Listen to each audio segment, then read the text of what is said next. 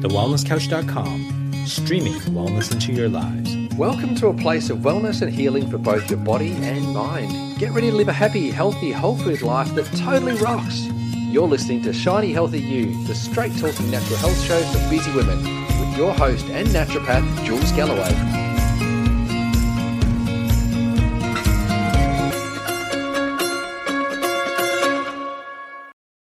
Today's guest started out as a client and ended up as a friend. She was one of the first people to join my Shiny Healthy You program, and I had the privilege of watching her go from strength to strength. From chronic fatigue to recently conquering, for the second time, an epic mountain bike race in New Zealand, this is one focused woman who knows what she wants, and once she gets her eyes on the prize, you know she's going to smash through all kinds of barriers. I've brought her on the podcast today to show you that it can be done. You can go from feeling blah to feeling fabulous. Not only that, but we're going to spend the next half hour or so picking her brain as to how she stayed on track. Please welcome to the show the wonderful Penny Murden. Woo! Penny, tell me a little bit about how you came to be ill with chronic fatigue in the first place. Um, I'm not entirely sure how it came about. I know there are a lot of factors involved in my chronic fatigue. Um, how I became aware of it was a doctor that um, was taking care of me flagged with me one day that I was seeing him just far too often for antibiotics for various illnesses, particularly sinus infections. And he flagged with me that I needed to do something about it, or he was going to put me on a drug which was basically a mild antidepressant they use for children who wet the bed so that I, I slept properly and rested and started healing overnight. At that time, I said, I don't want to do that. And he gave me six months to find my own way to start um, moving on and getting better and not getting sick and not asking for antibiotics again. That's sort of where it all started. And what do you think were the factors leading into you becoming ill in the first place? Um, I think one thing that came that came up when I had some blood tests was that I had had glandular fever at some point and never knew about it. And subse- as a consequence, I didn't take care of myself properly at that time. I probably just thought I had a bad flu or something, and being a typical Sydney corporate person, just kept powering through, using drugs or whatever I needed to. Um, I had a lot of other factors, including anxiety, um, a desire to do a lot of things that my body told me I couldn't do, but I didn't listen. Who's going to listen to that? It's holding me back. Um, and just life, particularly growing up in a city, living in a city lifestyle. You know, probably particularly when I was younger, partying too much, drinking too much, and just pushing through and not listening to my body, eating poorly, and just basically just doing all the things that are opposite to what I now do in my life. So, yeah, I think there were a lot of factors that came into play. Sleep was a massive one of those, and sleeping very poorly, which I have done all my life. And how long do you think you were sick yeah. for before you started, like, looking for answers? Like, when when did you start looking at what else was available out there for you to, to do to try and help? Um, as far as how long was I sick for, I started getting sick probably when I was about ten or twelve. So I started getting sick really young, so but didn't think anything of it. I was just a sickly child. Um, looking for answers probably as soon as my doctor gave me a bit of an ultimatum, is either you start getting your shit together or I'm putting you on this drug, um, was the trigger point for me to, to take a look at everything, from my diet to my sleeping to my lifestyle to everything. And that was the doctor just saying that's it, no more. And I just really didn't want to go on this synthetic drug. Um I wanted to, to really find a way, and that was the beginning. Yeah, right. So the, those are the three pillars, aren't they? Like, there's the diet, the sleeping, and the lifestyle. So did you did you like tackle them all at once, or did you kind of just pick them off one at a time? What did you do first?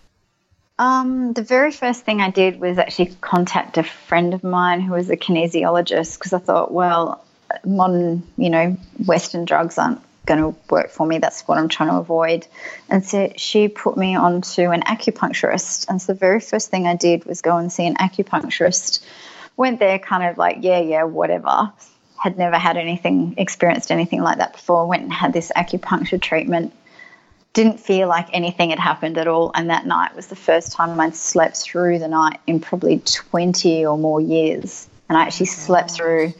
My my partner at the time was just like, we both woke up the next morning and went, wow, we didn't realize how poorly we slept until all of a sudden. And yet it didn't feel like anything had happened in the acupuncture treatment. It was it was quite extraordinary to go, this is what sleeping actually feels like. So that was step one. From there, I went and bought a new mattress and just went, well, we spend ten thousand dollars on a car, twenty thousand dollars, thirty thousand dollars on a car, yet we are real cheapskates with a mattress that we actually spend eight hours a night on. So we went and bought a good mattress, which when you look at the cost per use and how much time you spend using it, really isn't that expensive. So I now invest in good mattresses. And just changed a few things up, took the television out of the bedroom. So the very first port of call was definitely my sleep. And it didn't fix everything, but it definitely helped. Yeah. And then from there, where did you go? So the sleep comes back online, and then that, that gives you a bit more energy, doesn't it? So where did you take it next? Um, so next was my diet and really starting to notice. So I was very – I had a lot of I B S. It was unofficial, undiagnosed, but I knew – certain things. I'd, I'd have a flat stomach every morning, and then I'd, by the end of the day I looked like I could have given birth overnight because my tummy was so big, and I went, okay, this isn't right. So I gradually just started playing with what I was eating, and at the time, you know, I was still had a pretty active, not active, so that's not the right, right word, but let's just say I was quite happy to have quite a few drinks and go out and things like that. And I noticed that beer really triggered me. And so I started playing around with yeast and different foods and noticing when I was bloated, when I wasn't bloated, when my tummy was more settled and that kind of thing. And so I sort of started deducing a few of my food intolerances from there, and gradually started, because of that, moving towards a more whole, field, whole foods diet. More fresh fruit and vegetables and all of that kind of thing. So that kind of happened just by trial and error. It's probably my next step. And then through that whole process, um, I was practicing Pilates. I was doing a lot of fitness, probably too much fitness. But I, at the time, well, at the time there was a sort of an attitude of you don't have energy because you're not fit. Um And that was kind of a general attitude, you know, society-wide, that you were tired and you didn't you didn't have energy because you weren't fit. And yet the more fitness I did, the more tired I was. But I kind of thought I just had to push through, and there was some sort of magic boundary and that I was going to push through, and suddenly I wouldn't be so tired all the time and I'd have energy. Little did I know at the time, in actual fact, I was just making it worse and worse for myself, because that's not how what my body needed. Um, but I didn't have that information and knowledge at that point in time. I was doing the wrong kind of exercise despite absolutely loving it. um, so I was surfing and kickboxing, and I was doing yoga, and I was going on adventures and climbing twice a week, you name it. I was doing it because I was trying to push through that magic point of, if I get fit enough, I'll have energy and work a full-time job in a demanding industry. And yeah, and it didn't work. Oh my God. Yeah. No, no wonder. No wonder. Oh my God. Like, seriously, what, what's the, the saying I, I heard from a naturopath a while back, which was pretty hilarious, which was like, if a candle had seven ends, you'd be burning them all. Oh my God. Hey, you know, recently yeah. I, I read a study that was talking about uh, exercise and how doctors up until very, very recently, and probably some of them still are, were recommending exercise as part of the way to healing chronic fatigue. It was like, they, and the, they were saying that, you know, prior to this new information coming out, that you actually did need a fair bit of exercise and to do what you could. And that's apparently just been debunked. I saw something um, in the news online like only a couple of weeks ago where they've actually debunked that whole theory now, and they're saying that if you've got chronic fatigue and you feel like you can exercise, fine, but if you don't, you don't have to push through. So I think that's really, really good um, advice yeah. and information. So you were you were surfing, rock climbing, definitely um, yoga. So which which things did you drop? Did you drop everything, or did you drop Pilates, kickboxing? Uh, so did you drop everything? Uh, like, did you drop all the activities, or did you just drop the really strenuous stuff like the surfing and the kickboxing? Yeah, I was also cycling, cycle classes. Oh, I did everything. Um, when I hit the when I finally reached a point where I went, hang on, this isn't working, um, I dropped all the high-intensity cardio stuff and I stuck with the Pilates and yoga. So I then went towards, as I tuned into my body more and more and more, I um, went towards the exercise that challenged me but nurtured me. So things that really helped me tune into my body further um, and work with um, my hypermobility, which is one of the things that are in my chronic fatigue. Um, and so it actually helped me stabilize myself both physically and mentally and also emotionally, because I was listening to my body and acknowledging it and working with it imperfectly. There is no, there's nothing perfect about the way I go about it, but um, I certainly tuned in more and more and more. And those diff- those practices, um, Pilates in particular, changed my life. It um, I hadn't known until I really got into the Pilates that I had been living in chronic pain, and I'd never realised because it was my normal um, until I'd been practising Pilates for quite some time, and particularly I went into my teacher training, and I became so much stronger and more stable at the same time. Had this nice mobility rather than instability of the hypermobility, and it wasn't until something happened and I actually injured myself. I went, I haven't had pain. I haven't taken a single painkiller in six months and I hadn't even noticed. And it was that moment that I just went, wow, this is really working and this practice has changed my life. And then I added yoga to the mix, which was amazing for my headspace, um, more challenging on my for me physically. It doesn't necessarily support me in the same way Pilates does, but I like the combination of the two. And through doing those two practices, I've been able to gradually return to other things like mountain biking, Yay. Which was never even on my radar or an option previously. Yay! And I learned through all of that, and now through mountain biking, that for me, um, I have to go about doing these things really slowly. So to build my fitness, to learn an activity, intellectually I can learn it really quickly, but physically for my body I have to really slow build. Um, if I try to push, or you know, they say that for a boot camp in six weeks you get a big difference. No, for me it's three months. It might be three months, it might be six months, but what the average person might get a breakthrough in six weeks, I've got twelve to twenty-four weeks is how long it takes me. And it's taken me a while to learn that and accept it, but it works. Yeah. So what might be a three-month training plan for one person is a six-month training plan for me. Yeah. But you, you need to do it that way so that you don't get injured as well, wouldn't you?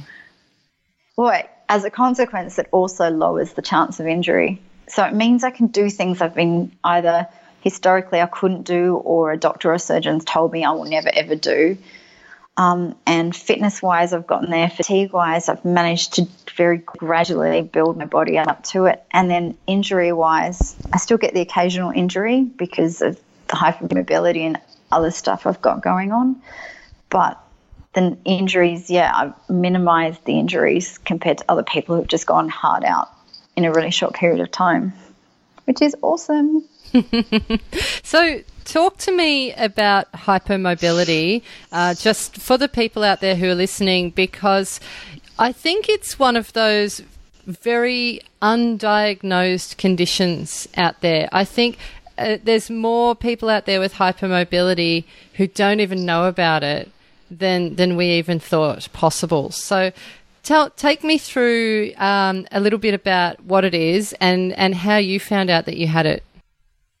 Um, so hypermobility is um, it's actually there's different levels of hypermobility, and it's to do with the connective tissues in your joints. So that basically your joints are quite lax and free, and depending on the extent of the hypermobility, you might have dislocating or semi-dislocating subluxing joints. In extreme cases known as Ehlers-Danlos syndrome, you actually have problems with the connective tissue in your organs, and you can be very unwell, with people being wheelchair-bound and having to wear special braces and things on their fingers so their fingers don't dislocate as they do day-to-day things. Um, my level of hypermobility is not to that point. Thankfully, I don't have it in my organs, but I do have it in my joints, particularly my wrists, my knees, Um, various parts of my spine, my neck quite badly, ankles. Basically, I sublux my joints quite easily, so my wrists and my shoulders in particular. Um, I really became aware of it when I used to have my kneecaps dislocate rolling over in bed. So that was the extent that I had it, and I did have surgery on my on one knee in particular to stop that happening because it became very debilitating. Um, if with hypermobility, you'll see people can get their thumb right down against their wrist, or even without any stretching, they cannot touch their toes but put their hands flat on the floor. And there are a number of other tests that they do to check that. I see a bit of it because I now, on the side of my corporate hat, teach Pilates. And so um, as happens when you have some sort of pathology, you tend to have end up with a lot of clients with the same pathology because you can teach them and in a way that you understand what they're going through.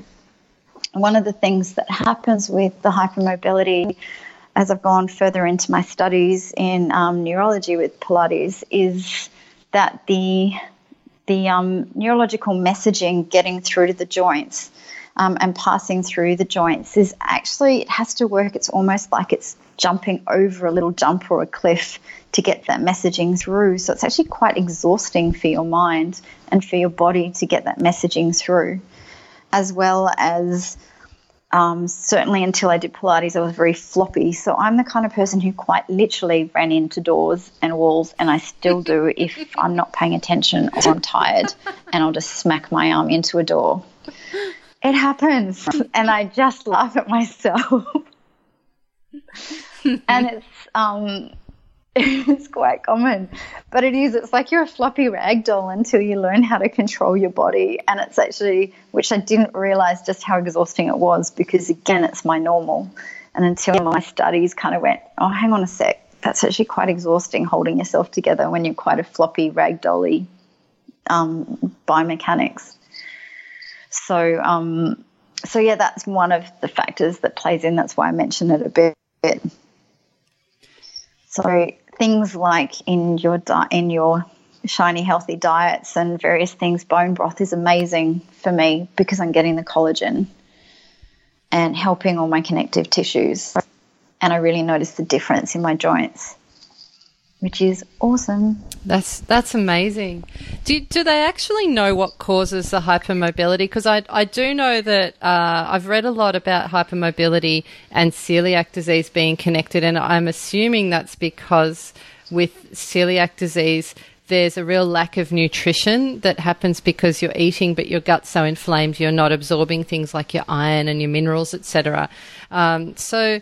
Is is hypermobility linked, do you think, to nutrient deficiencies in childhood when you're building all this connective tissue, or is it genetic, or where's your research led you? Um, I've seen all sorts of things. I know I've definitely read that um, quite a bit about it being genetic, and I know within my family alone, my mum, my sister, and one of my so one of my sisters, my mum and my brother has it. Um, all, it plays out differently in all of us. My mum, growing up, she used to play basketball. Her knee would dislocate. She'd bash it back in and keep playing because that's what they did. Oh my God. My sister used to think it was a fun party trick to get, dislocate her shoulder in front of people, not realising quite what she was doing to herself or how bad it was. And my yep. brother, I think, with a different physique, and he's a big boy and a strong You know, he's a strong man, so his didn't play out so much, but he certainly has the characteristics, like, you know, all of us hyperextend our elbows and our knees, have that, you know, that hypermobility in our wrists. So we all have characteristics of it. Um, so certainly we can see that within our own genetic family tree. And I've certainly read a lot about it. Um, and for the different forums that I've been part of for the more for the E D S versions, particularly some of the people who are at, you know, the more acute end of the scale, they do see it passing down to their children, and you know, and all of that kind of thing as well. So the research I've done and that I've been exposed to, it, it certainly has been more of a um, a genetic Um, predisposition. And is there anything, because I, I know I'm, I'm just um, I'm thinking ahead here, and I know that there's going to be a lot of mums listening who perhaps think they have hypermobility and they're worried about it, passing it to their kids. Is there anything you can do to help, you know, bolster the kids so that they're going to grow up stronger? Like you did mention the collagen and the bone broth. Is there anything else that you've come across that would help? Um I think it's a combination of the nutrient-dense diet and definitely those sorts of things. Um, I'm certainly no expert, and I'm still muddling my way through it myself. Having worked with um, kids a little bit in a Pilates context and watching a lot of children move, um, it's actually looking at what kind of sports and movement they do when they're younger, and things that actually help them stabilise and learn how to do that, so that it actually becomes of their everyday part of their everyday patterning, rather than them um, doing stuff that causes injury, and then down the line you have to relearn how to walk. You have to relearn how to walk, as I mentioned, walk but without hyperextending your knees, or stand in a certain way. Um, I also happen to teach flute, and I notice in my flute students I can see it in them, and I'm certainly work on their postures as they stand there to play, and I can see all of that now, and I have the privilege of having that knowledge. I think the other thing I notice, and I don't have children, so I can't actually, you know, speak with authority on this, but so much of society, we tell our kids to sit a certain way and move a certain way, where in actual fact that isn't necessarily the way the body's designed to move or designed to work. Um, squatting's one that we miss from our culture, Western culture, so much, and yet it is so good for the body, whether you're hypermobile or not. Um, and we don't do it, whereas if you watch a little kid, they spend so much of their time in a squat. Yeah. And it, it's almost like we train them out of it, and we train them out of doing the things that's good for their body.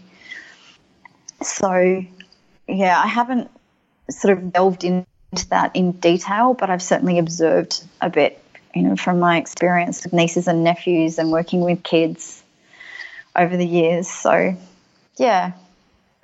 Yeah, I know when I was growing up, uh, if, you know, if someone had been just sort of squatting like that on the ground, it'd be like, here you go, here's a chair, here's a chair, sit on that.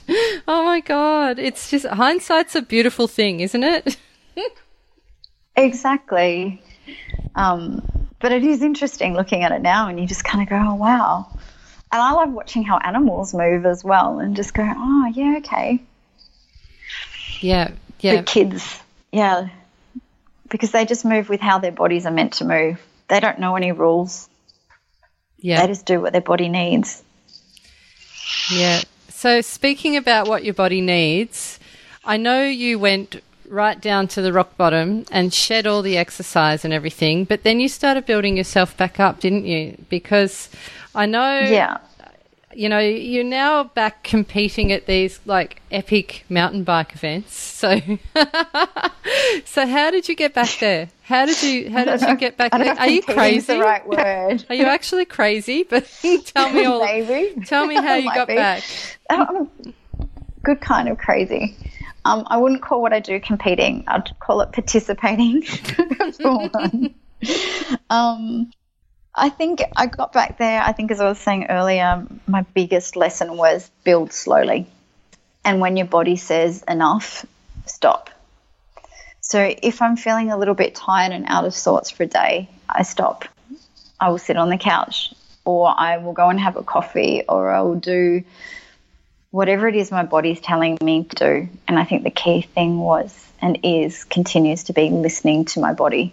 If I get out there on a trail, or if I go snowboarding and it just feels wrong, I don't care. I just stop and I just listen to my body.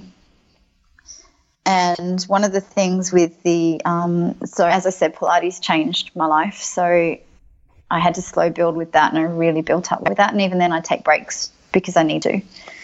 Um, with the mountain biking, it started out just with mates encouraging me, and I gave it a go, and I just took it easy, going once every couple of weeks, and I built it up really slowly. And then when it came to the epic events, as you call them, um, the first time I did it, I was in way over my head. And as soon as I was out there on that ride, I just was like, what am I doing here? And I just found a way to dig in and get to the end, and knew what I was going to be dealing with for the next week afterwards, which was a lot of rest, a lot of sleeping. And I just knew. So I was like, okay, I'm going to give this another go. And I want to do it properly, and I want to know what I'm about and prepare myself, my body, my mind, everything properly. So I actually um, engaged a coach.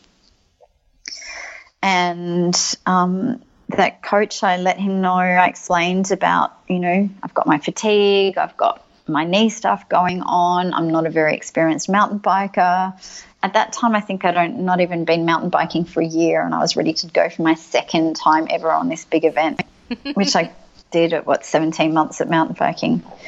So he worked with me on a program that started with really short rides, so forty-minute rides, building up to one-hour rides, and he had very much contained me into how hard I rode on each of those rides and what kind of terrain I rode on, and gradually, very slowly built me up over six months.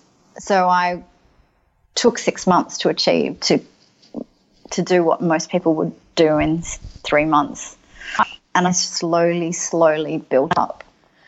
So that when I went into that event this time, he'd completely changed my riding style to high cadence riding, so that for my body type, it was a higher spin rate, which meant that, yeah, I was spinning my legs faster, and cardio-wise, it took me a while to get used to, but I wasn't using power. I wasn't exhausting my muscles. I wasn't fatiguing my muscles.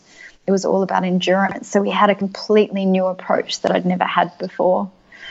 He really coached me on making sure my re- nutrition was in order, and I was eating every half an hour without fail, and what it was I was eating and drinking, and I had all of that in order. And I was just engaging the right people. I mean, Jules knows from the Shiny Sisterhood that I would quite often post saying, what, what do I do for this? I can't eat this. How do I do that? And I just had to keep exploring what it was that fed my body. Um, didn't upset my tummy, kept, um, I think I've mentioned to you before, Jules, but I had to make sure I kept weight on, because with all the exercise and training, I found that I just lost too much weight too quickly, and I had to really look at what I was eating in my diet, because I find my fatigue kicks in if I get too thin. Now, I'm no skinny mini, but I'm not carrying a lot of weight. I just need to make sure I have a bit of substance about me, because I like to do all these cool adventures.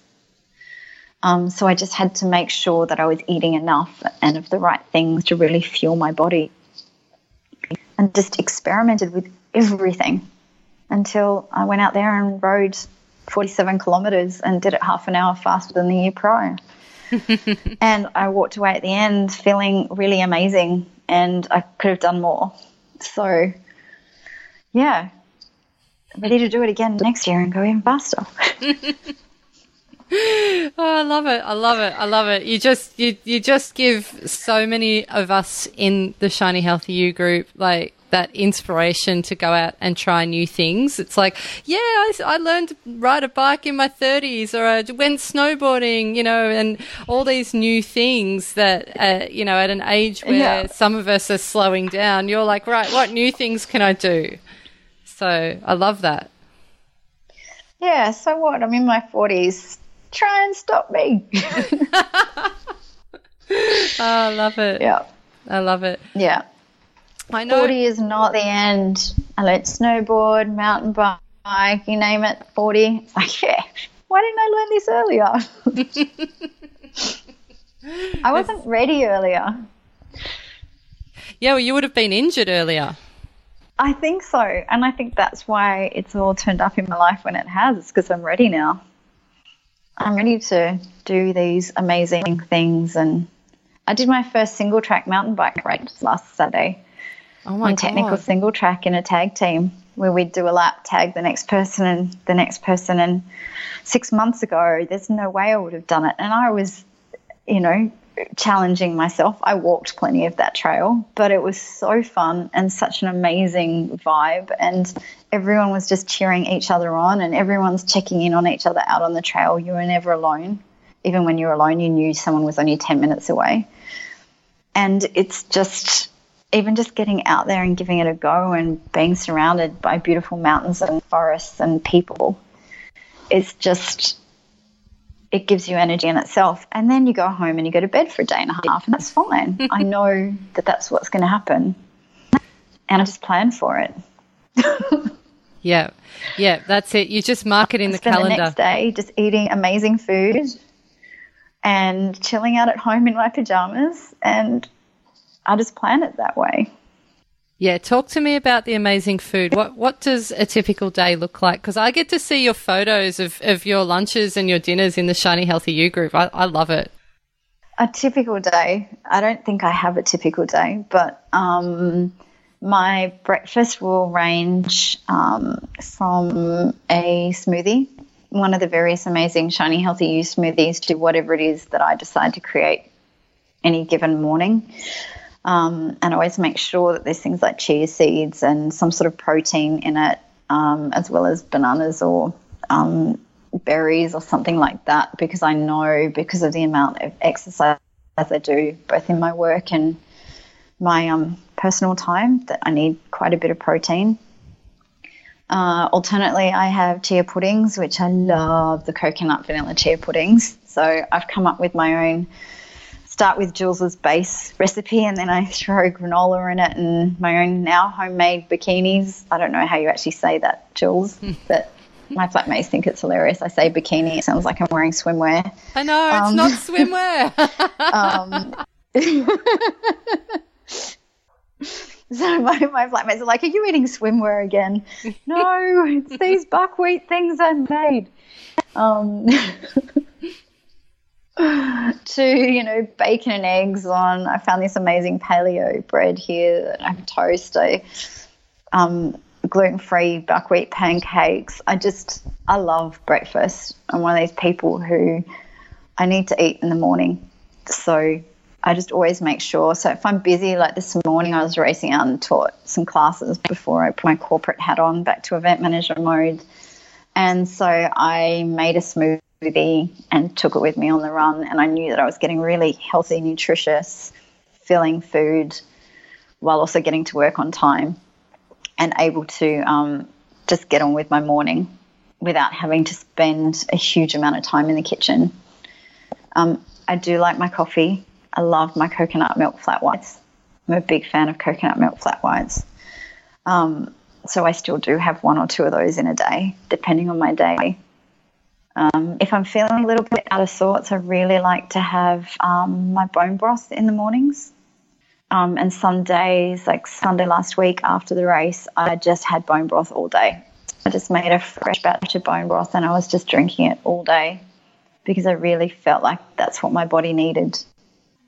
Um, for lunch, my lunch can range from, it just depends where I am and what I'm doing, but I'll often cook up something in the evening, be it some eggs or some leftover chicken or steak or something like that, and make a salad with it. Or um, I've found these amazing brown rice cakes, tamari brown rice cakes, that I'll put goat's cheese on and whatever toppings I can find. Um, I love food. So I'll eat as much good-tasting food as I can possibly find, no matter where I am.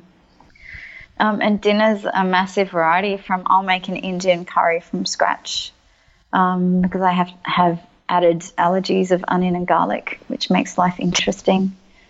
And I like to just cook up amazing concoctions using, yeah, the Shiny Healthy recipes and my own variations, and just eat. Lots. I love it. Bring on the food. Yeah. I think that's why we're friends.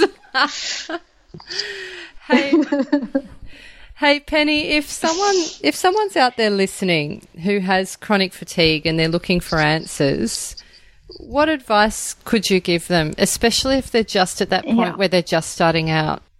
Um, I would say if If you can find other people like you and chat to them so you don't feel alone. Uh, I think that's where something like Shiny Healthy You, and I actually met Hayley, um, Hayley Carr, one of your amazing um, mentors in Shiny Healthy You, years beforehand, and knowing there are other people out there like you who have come through it or who are working through it really helps, because you don't feel so alone. And I think that was a really big thing for me, not feeling like I was alone and muddling through it by myself, and that what you're going through is not imagined, because other people out there have felt it and experienced it and have been through it too. I think definitely for me, knowing there's other people like me and there's support and people you can turn to and go, hey, this is what I'm experiencing. This is what I think. What do you think? That kind of thing. I think I think that's a really important thing. Yeah, you mentioned forums as well. And, um, yeah, and Hayley's been amazing. Hayley, if if anyone hasn't heard of Hayley Carr, please go and check her out. Um, she's at hayley carr dot t v, I think. And she's actually in episode thirty-three of this podcast, where we do talk about how she herself suffered from chronic fatigue and got back from that as well. And she's that same sort of personality as well. She's very driven, she's very adventurous, and so slowing down and, and grinding to a halt for a while, it, it's a challenge for a type A, isn't it, Penny? Yeah. Sitting still and stop, you feel, oh, it's just, it doesn't compute in your head. You're just like, but I'm being lazy, this is wrong, this isn't right. But your body's just saying you've got to do it, and working through that process of listening to your body and doing what it's asking is huge and so important. Yeah, yeah, really wise words, really, really wise words. Sometimes the, the people who need to stop the most are the ones that are going to struggle with it the most. It's it's like the old, if if you don't have time to meditate, you should be meditating even more, right? Yeah, I think I've said it to you. Um, I put it in a post on the Shiny Healthy You forum. Um, I think my biggest learning, which I now teach my clients, my Pilates clients, and even friends, is learning to work with what I have rather than what I wish I had. So going, this is the body I've got to work with, this is the mind I've got to work with, and going, all right, so this is what I've got, rather than fighting it and wishing it was something else, wishing I was something else, going, I really like what it is I've got, so how about I learn to, to work with it? And the more I've done that, the more I'm actually getting to do the things I wanted to do in the first place. I'm just going about it in a completely new way that is actually honouring myself, my body, and nurturing it. And I'm doing really cool stuff as a consequence. Yeah, yeah. And that that's why you're such an inspiration to me, because you've you've just given so many of us a different way of looking at things. So thank you. Oh, thank you. You've certainly been an inspiration to me, and it's certainly been a real turning point and tipping point to go, here's this next step from, okay, cool, I got this in hand, but I'm still not really enjoying life, to go, wow, here we go. watch me. Yay! Now, Hun, I know you teach Pilates over in there in, in New Zealand. Um, where can people connect with you if they want to find you or have a chat with you? Um, I don't have a website yet, but I'm working on it. Um, if anyone would like to contact me, you can contact me via email, um, which is penny at pixicato, P I X I C A T O dot co dot N Z. And I will be getting a website out very soon. I teach Pilates and physiotherapy clinics with all sorts of clients as long as well as at gyms. So I do work with people from people who have had hip and knee replacements, who have Parkinson's, right through to one client who is a Commonwealth athlete, national champion, mountain biker. So um, as far as breadth of knowledge, and I'm continually studying, with my latest thing being neurological applications of Pilates. I just love it. I'm a Pilates geek. That's awesome. That's awesome. I can't wait until you've got the website up too. Yeah, that's from Ooh. Your prompting. Encouragement. I'm like, when's the website up? When's the website up? When's the website up? When's the... I'll tell everyone when it is. When's the website up? Yeah, stay tuned, dear listener. It's coming. It's coming. Yep. I'll make it's sure coming. It is. Penny, thank you so much for sharing your story with us today and for spending some of your very valuable time with us today. I really appreciate it. You're most welcome. Thank you so much. Thank you for all the work you do and how you support all of us who are going through this and help give us some more light so that that tunnel, that end of that tunnel isn't so far away. Yay, you're welcome. Yay, even though Skype was a bit glitchy, I'm so sorry for that. I still loved, loved, loved that interview so much. Penny has so many wonderful insights to share when it comes to learning to accept and nurture our bodies while still setting and reaching some pretty awesome goals. I hope you found some great nuggets of information to take away with you and apply to your own life. If you'd like more info on the program that we mentioned in the interview, it's called Shiny Healthy You, Fatigued to Fabulous in twelve weeks. Go and check it out if you're ready to take the next steps to get back to your happy, healthy, energetic old self. There's a full rundown over at shiny healthy you dot com now. I'll be back next week with episode number fifty. Woo! So stick around, hit subscribe, because there's heaps more awesome stuff coming your way in the world of straight talking natural health. Till next week, stay shiny and bye for now. This has been a production of the wellness couch dot com. Check us out on Facebook and join in the conversation on facebook.com forward slash The Wellness Couch. Subscribe to each show on iTunes and check us out on Twitter. The Wellness Couch, streaming wellness into your lives. Whilst the Wellness Couch presenter endeavor to provide accurate and helpful information to their listeners, these podcasts cannot take into account individual circumstances and are not intended to be a substitute for health and medical advice from a qualified health professional. You should always seek the advice of a qualified health professional before acting on any of the information provided by any of the Wellness Couch podcasts.